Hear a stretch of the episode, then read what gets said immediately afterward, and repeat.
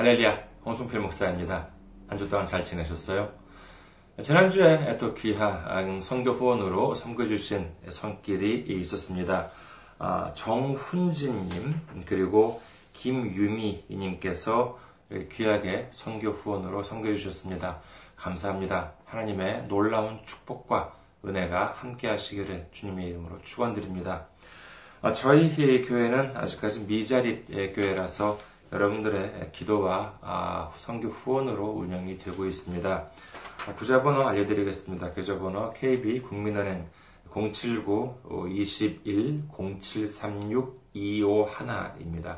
079-21-0736251, 명의는 홍성필 명의로 되어 있습니다. 여러분들의 많은 관심과 귀한 손길 기다리고 있겠습니다.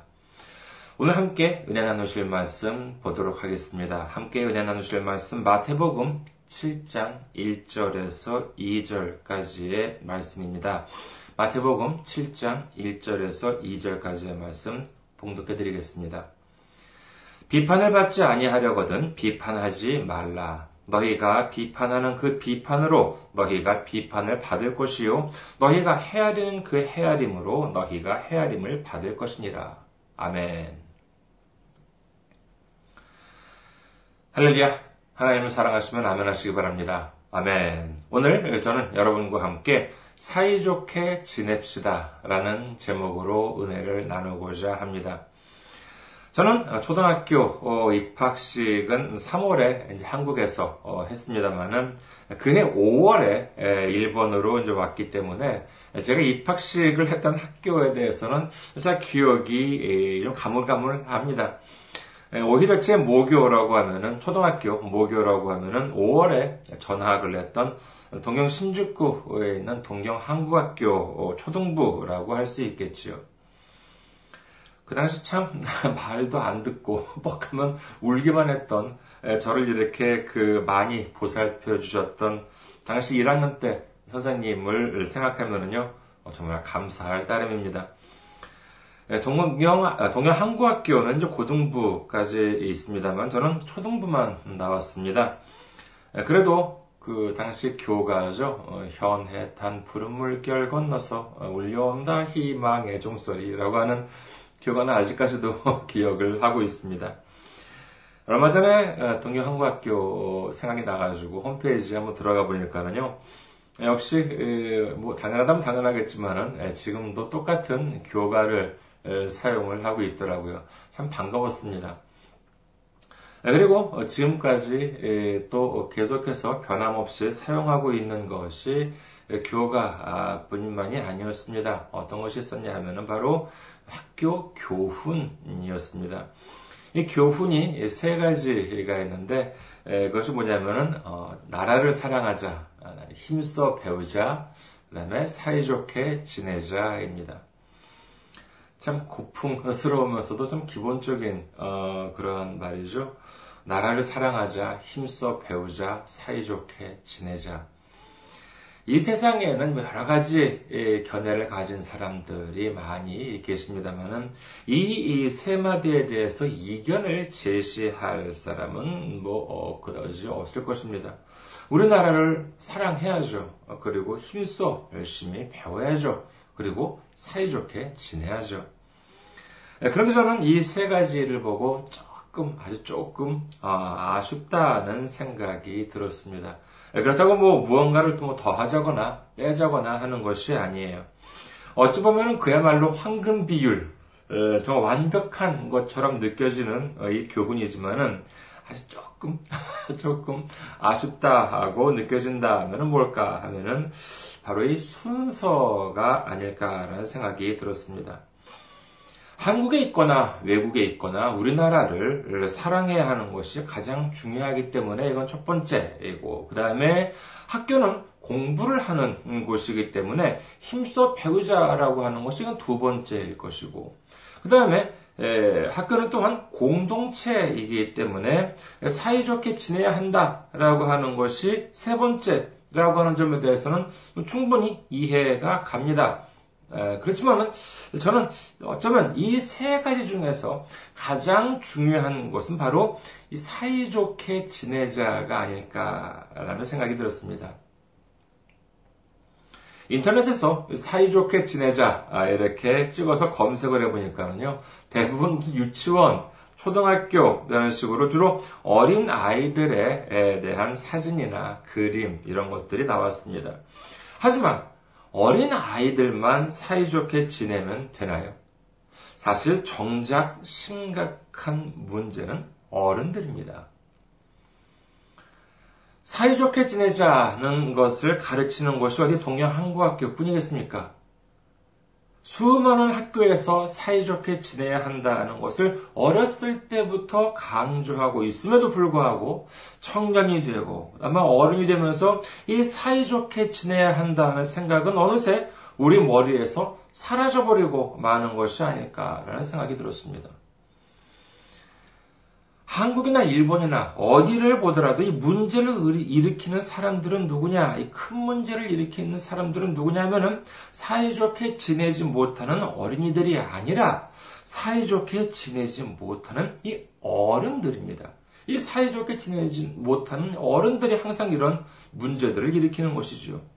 정치나 경제나 사회나 분명 그분들도 어렸을 때는 이 사이좋게 지내야 한다는 것을 배웠을 텐데도, 그럼에도 불구하고 사이좋게 지내지 못하기 때문에 여러 가지 문제를 일으키고 마는 것이지요. 좋아요. 열심히 공부합니다. 힘써 배웁니다. 그래서 아주 어려운 시험에도 합격을 하고, 그 다음에 고위 공직자들이 되었습니다. 공직자들이 되면은 무슨 공무원 윤리 헌장, 무슨 실천 강령, 공무원의 신조 5개항 등은 배우겠지요.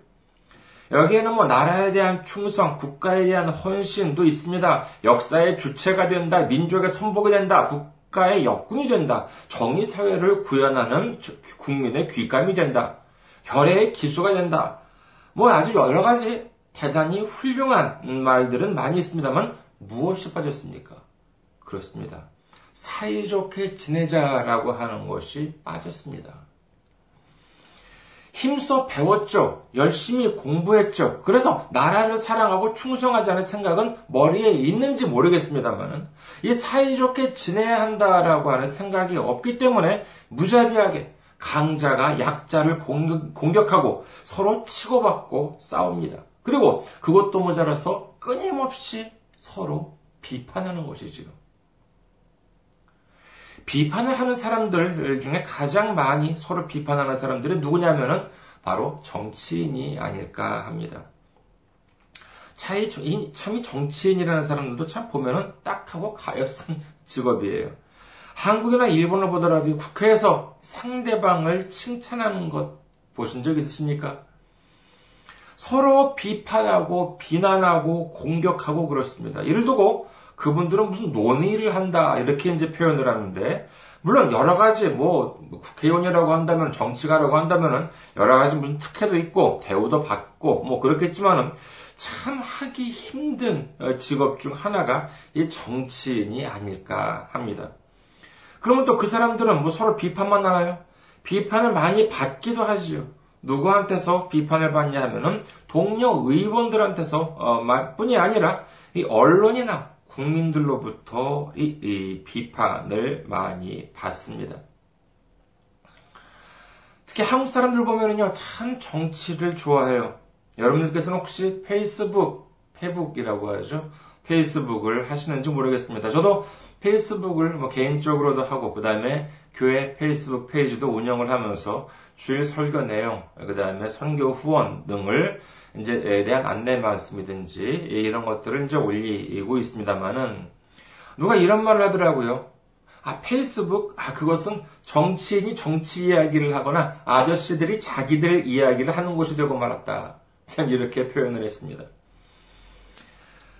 그래서 그런지 모르지만 제 페이스북에 올라오는 글들을 보면은요, 정치 이야기가 참 많이 올라오는데, 이건 그냥 제가 페이스북에서 친구를 맺고 있는 사람들이 단순히 정치에 관심이 많아서 그런 건가 했습니다만은 그게 아니었나 봅니다.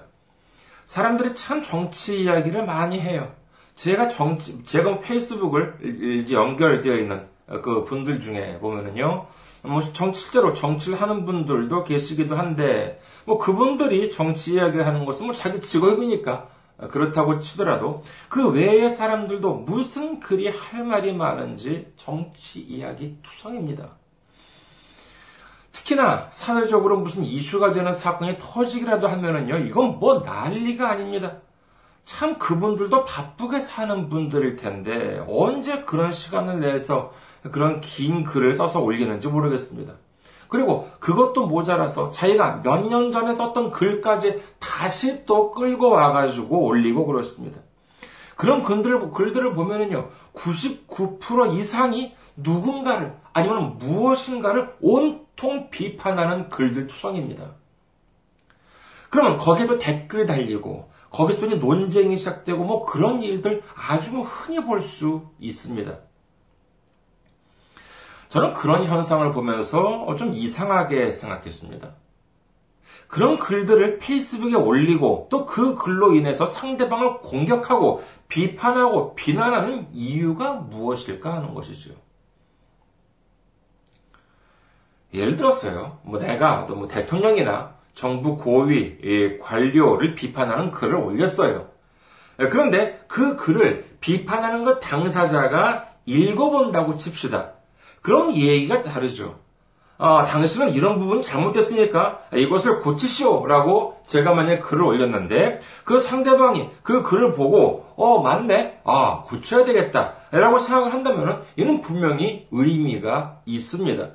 하지만 페이스북에 올라오는 그런 글들을 그 글들의 상대방인 대통령이나 무슨 고위 공직자가 읽습니까? 정말 무슨 뭐 일간지 신문 기고란이나 아니면 텔레비전 시사 프로그램 같은 데에 출연해서 말하거나 한다면 모를까? 일개 개인이 페이스북에 올리는 글을 늘 그 사람들이 읽어볼 리가 만무합니다. 옛날 중국의 어느 문인은 이런 글을 썼다고 하죠. 자신은 오랫동안 중국 정부를 비판하는 글들을 써왔습니다. 그런데 어느 날 그 사람들이 제 글을 전혀 읽지 않는다는 사실을 알았을 때 너무나도 부끄러웠습니다. 라고 했다고 합니다. 하지만 아직도 많은 사람들이 그 부끄러움을 모른 채 오늘도 보니까 얼마나 많은 비판 글들이 올라오는지 모릅니다. 저는 이런 글들을 보면서 잠시 생각했습니다. 도대체 이 사람들이 왜 이러는 것일까?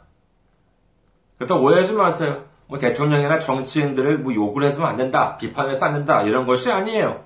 뭐 한국에서는 뭐 옛날에는 대통령을 욕하면 잡아가는 그런 말도 안 되는 시대도 있었습니다만 지금은 그렇지 않습니다. 민주주의 국가에서 선거로 뽑은 대통령이나 정치인을 비판하는 것은 충분히 허용되고 보장되어야 하는 것은 당연히 이것은 마땅한 일이지요. 그리고 뭐 비판한다, 이런 것은 국민의 당연한 권리라고도 할 수 있습니다. 그런데 그렇다면은 다만 상대방이 알아듣게 해야 하는 것 아니겠습니까? 그런데도 본인이 글을 읽을 확률은 거의 0%에 가까움에도 불구하고 아주 그렇게 열심히 글을 올리는 이유가 무엇일까 하는 것이지요. 가만히 생각해보니까는요, 좀 알 것도 같더라고요. 아마도 이는 우리가 갖고 있는 큰 착각 때문이 아닐까 하는 것입니다. 무슨 착각이냐 하면은 바로 상대방을 비판하면 내가 상대방보다 나은 존재로 평가받을 수 있다고 하는 착각인 것입니다. 누구는 정치를 두고 이렇게 말합니다. 정치는 권력투쟁이다. 야당은 정권을 빼앗기 위해서 투쟁하고 여당은 정권을 지키기 위해서 투쟁한다. 이 말을 들으면 여러분께서 어떻게 생각할 것입니까? 지나치게 과장된 말 같기도 하지만 따지고 보면 맞는 말 같기도 합니다. 그러니까 어떻게 하냐 하면은 무조건 상대방을 공격하는 것이죠. 비판을 합니다. 그래야지 상대방보다 내가 더 나은 사람처럼 보이기 때문인 것이죠. 그렇게 해서 국민들의 지지를 뺏어와야 한다는 것입니다. 그리고 이것으로 인해서 권력을 얻을 수가 있다는 것이지요. 이렇게 생각하고 보면은요, 페이스북에서 당사자가 읽을 리 만무한 글들을 올리는 사람들도 이해가 갑니다. 이는 바로 내가 어떤 유명 인사, 어떤 무슨 고위 공직자, 어떤 무슨 뭐 이렇게 유명한 사람, 정치인, 이러한 사람들 비판하면서 자기 자신을 더 좋게 보이려는 의도가 있는 것이 아닐까 하는 것이지요. 좀 극단적으로 말하자면요, 그런 정치나 사회에 대한 비판글을 올리는 이유는 어찌 보면은 그런 정치나 사회를 바꾸고자 하는 의도가 있다기보다는 다분히 주변 사람들, 자기 주변 사람들로부터 찬사를 받고 싶어서, 박수를 받고 싶어서가 아닐까 하는 생각이 들었습니다. 그렇다면 바로 이 비판이나 비난을 하게 된다는 것은 그 근원에 무엇이 깔려 있는 것일까요? 이는 바로 여기에는 정치나 사회를 보다 좋게 만들기 위해서라기보다는 바로 자기 자신을 좀 더 좋게 보이려고 하는 과시욕 또는 교만이 깔려 있는 것이 아닐까 하고 생각을 합니다. 이는 분명히 경계를 해야 하는 부분이죠. 비판이 무엇입니까? 나는 옳고 너는 잘못됐다라고 하는 건 아니겠습니까? 누구는 이런 말을 합니다. 무슨 시골 동네 술집에 가보라는 거예요. 거기서 얘기하는 것을 들어보면 하룻밤에도 세상이 한 3번 이상 바뀐대요. 밤새도록 뭐냐 하면은 이 정치는 글러먹어서 대통령이 지금 문제다, 뭐다, 이렇게 해가지고 무슨 이걸 갈아치워야 한다, 막 이런 말들이 하루에도 밤새도록 맨날 그런 얘기들이 자주 오간다는 것입니다. 여러분 어떠세요? 정치를 하고 있는 사람들 보면은 참 모자란 것도 같고, 그럴 때 있지 않습니까? 그러면 우리가 하면은 좀 더 잘할 수 있을까요? 물론 그런 생각도 중요하죠. 하지만 알고 보면 지금 정치를 하고 있는 사람들도 자기가 하면 더 잘할 수 있을 것 같아서 정치인이 된 사람들입니다. 그리고 적어도 국회의원으로 당선된 사람들, 더구나 초선이 아닌 몇 선이나 하고 있는 사람들을 보면요, 공부도 많이 한 사람들입니다. 그리고 무슨 행사다, 무슨 모임이다 하면 아침부터 밤까지요, 정말 바쁘게 일을 하는데 보통 열심히 살고 있는 것이 아니에요.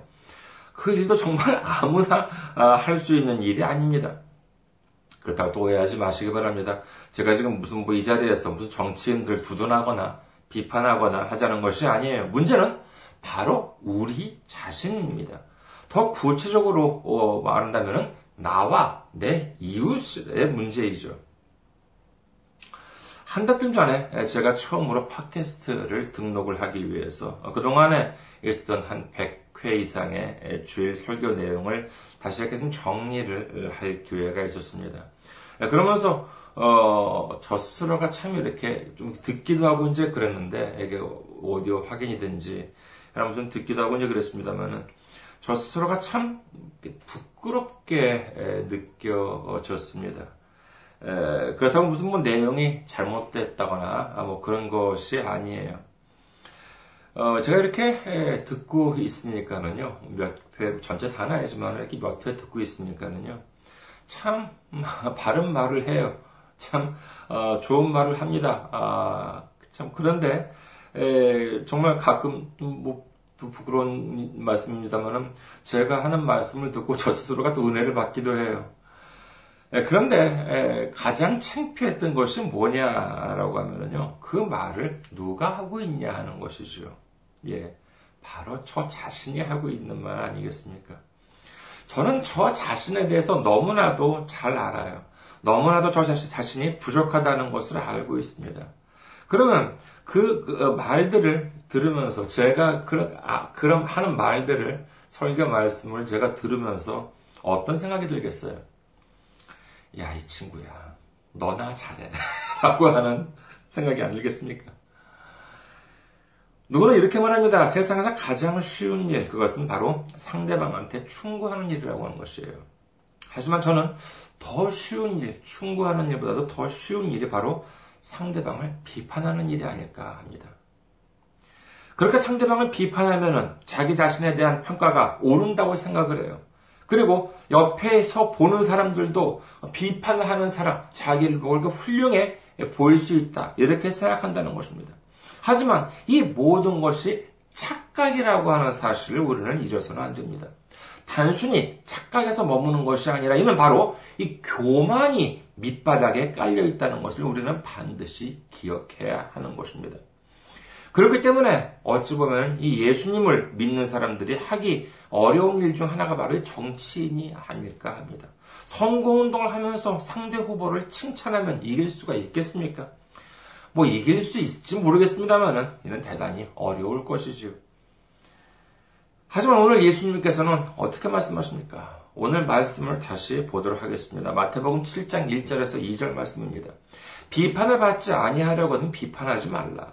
너희가 비판하는 그 비판으로 너희가 비판을 받을 것이요 너희가 헤아리는 그 헤아림으로 너희가 헤아림을 받을 것이니라. 비판과 비난에는 이 교만이 있다는 말씀을 드렸습니다만 이는 비단 정치인에 대한 비판이나 비난만이 아닙니다. 바로 나와 내 이웃 간의 비판과 비난 역시 마찬가지인 것이지요. 예수님께서 이 땅에 오셔서 말씀을 전하신 기간을 대략 한 3년에서 3년 반 정도로 신학자들은 보고 있습니다. 하지만 이는 절대 긴 시간이 아니지요. 그리고 오늘 이 말씀은 이른바 산상수훈이라는 말씀 안에 포함되어 있는 내용입니다만 예수님께서는 하셔야 할 말씀, 전하셔야 할 말씀이 많으셨을 것입니다. 천국에 대해서, 지옥에 대해서, 구원에 대해서 그런 말씀도 전하셨습니다. 그런데 그 중에서 왜 갑자기 이처럼 비판하지 말아라 라고 하는 말씀을 하셨을까요? 단순히 좀 시간이 남아서 시간 좀 때우려고요? 아닙니다. 예수님께서는 오히려 지금 없는 시간을 쪼개서라도 이 말씀을 하고 계신 것입니다. 그 이유는 바로 이 부분이 천국과 구원에 대한 말씀이기 때문인 것입니다. 우리가 가끔 다른 사람한테 쓴소리를 하지요. 하지만 그러면서 하는 말이 뭡니까? 나도 너한테 이런 말 하기 싫어. 하지만 다 너를 위해서 하는 말이야 라는 말. 어떤 분은 이런 말을 들어본 적이 있으신 분도 계시겠고 또 어쩌면 직접 해본 적이 있으신 분도 계시지 않을까 합니다. 정말 그런 말 하기 싫었어요? 그래도 상대방을 위해서 어쩔 수 없이 했던 말이었습니까? 그래요, 그 진의를 제가 의심하려고 하지는 않겠습니다. 그러나 예수님께서는 비판하지 말라 이렇게 말씀하십니다.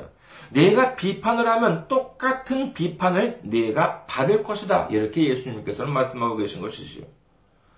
이와 비슷한 말씀이 있습니다. 마태복음 7장 12절. 그러므로 무엇이든지 남에게 대접을 받고자 하는 대로 너희도 남을 대접하라. 이것이 율법이요 선지자니라. 이는 무슨 말입니까? 내가 다른 사람을 안 좋게 대우하면 다른 사람도 나를 안 좋게 대우할 것이다. 그리고 그리고 다른 사람이 나를 잘 대접해주면 좋은 것처럼 내가 다른 사람을 잘 대접해주면 좋아할 것이다. 이 말씀 아니겠습니까? 여기에 깔린 주님의 말씀이 무엇이냐 하면 이는 바로 나와 상대방은 똑같은 사람이라는 것입니다.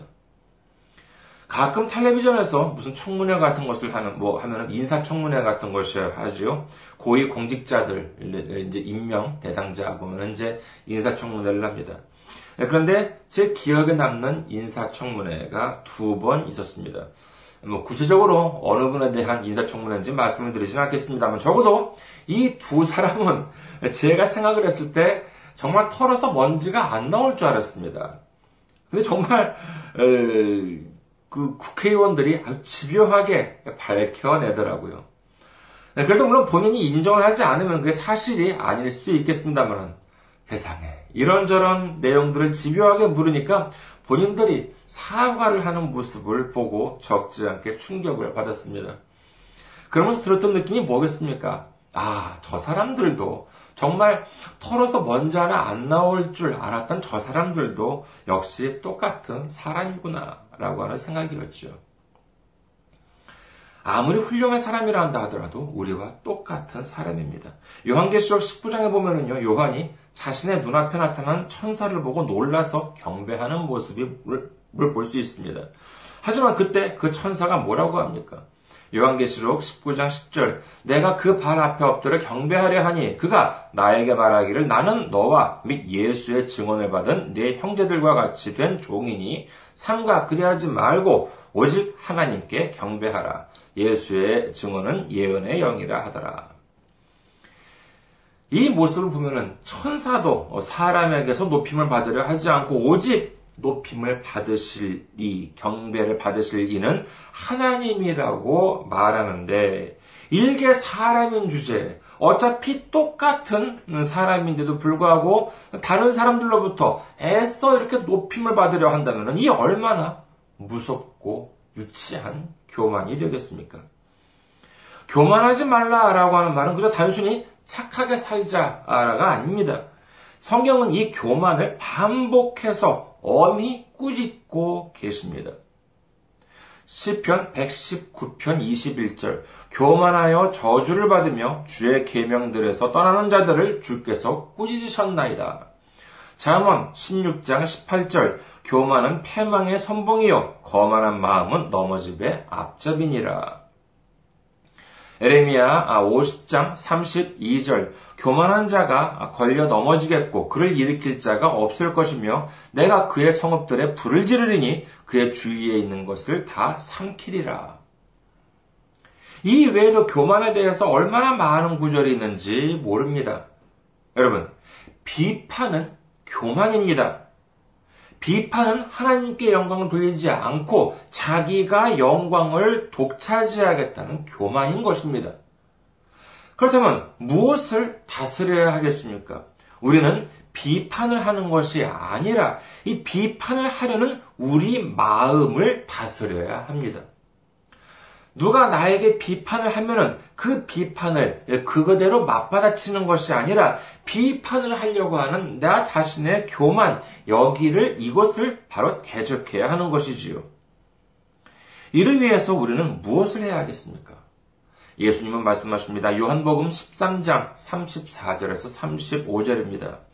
요한복음 13장 34절에서 35절. 새 계명을 너희에게 주노니 서로 사랑하라. 내가 너희를 사랑한 것 같이 너희도 서로 사랑하라. 너희가 서로 사랑하면 이로써 모든 사람이 너희가 내 제자인 줄 알리라. 아멘. 요한복음 15장 9절에서 10절도 보겠습니다. 요한복음 15장 9절에서 10절. 아버지께서 나를 사랑하신 것 같이 나도 너희를 사랑하였으니 나의 사랑 안에 거하라. 내 아버지의 계명을 지켜 내가 아버지의 계명을 지켜 그의 사랑 안에 거하는 것 같이 너희도 내 계명을 지키면 내 사랑 안에 거하리라. 아멘. 내 안에 있는 교만을 물리칠 힘은 오로지 사랑입니다. 여러분, 우리는 천국에 가도 되고 안 가도 됩니까? 구원을 받아도 되지만 안 받아도 돼요? 우리에게는 선택의 여지가 없습니다. 반드시 천국에 가야만 합니다. 반드시 구원을 받아야 합니다. 그렇다면 우리는 우리 안에 있는 교만을 물리쳐도 되고 안 물리쳐도 됩니까? 우리 이웃을 사랑해도 되고 사랑 안 해도 됩니까? 여기에도 역시 선택의 여지는 없습니다. 우리 안에 있는 교만, 이는 반드시 물리쳐야 합니다. 그리고 이 교만을 물리칠 유일한 방법은 바로 사랑인 것입니다. 여러분, 천국에 가는 여러분 되시기를 주님의 이름으로 축원합니다. 구원을 받으시는 여러분 되시기를 주님의 이름으로 축원합니다. 우리가 이웃을 사랑하지 않고 비판한다는 것은 바로 이 교만 때문이라고 하는 것을 반드시 기억해야 하는 것입니다. 에베소서를 봅니다. 에베소서 4장 21절에서 24절입니다. 진리가 예수 안에 있는 것 같이 너희가 참으로 그에게서 듣고 또한 그 안에서 가르침을 받았을지인데 너희는 유혹의 욕심을 따라 썩어져가는 구습을 따르는 옛사람을 벗어버리고 오직 너희의 심령이 새롭게 되어 하나님을 따라 의와 진리의 거룩함으로 지으심을 받은 새 사람을 입으라. 이제 비판이라고 하는 옛사람을 벗어버립시다. 미움이라고 하는 옛사람을 벗어버립시다. 이는 모두가 교만이라고 하는 유혹, 자기 자신이 높아지고자 하는 욕심을 따라 썩어져가는 구습인 것입니다. 이와 같은 모든 옛사람을 벗어버리고 사랑이라고 하는 새 사람, 용서라고 하는 새 사람을 입으시기를 주님의 이름으로 축원합니다. 이는 단순히 권면이 아닙니다. 예수님께서 십자가에 못 박히시고 피를 흘리시기까지 하면서 우리에게 해주신 말씀이라고 하는 사실을 우리는 분명히 기억해야 하는 것입니다. 여러분, 나라를 사랑하는 것도 중요하고 힘써 배우는 것도 중요합니다. 하지만 이는 우리 이웃과 사이좋게 지내게 되고 난 다음에도 늦지 않습니다. 비판하려 하지 맙시다. 비판 대신 서로를 사랑합시다. 주님 안에서 사이좋게 지냅시다. 그리하여 옛 사람을 벗어버리고 새 사람을 입음으로 말미암아 예수님의 제자로서 거듭나는 우리 모두가 되시기를 주님의 이름으로 축원합니다. 감사합니다. 한 주 동안 승리하시고 건강한 모습으로 다음 주에 뵙겠습니다.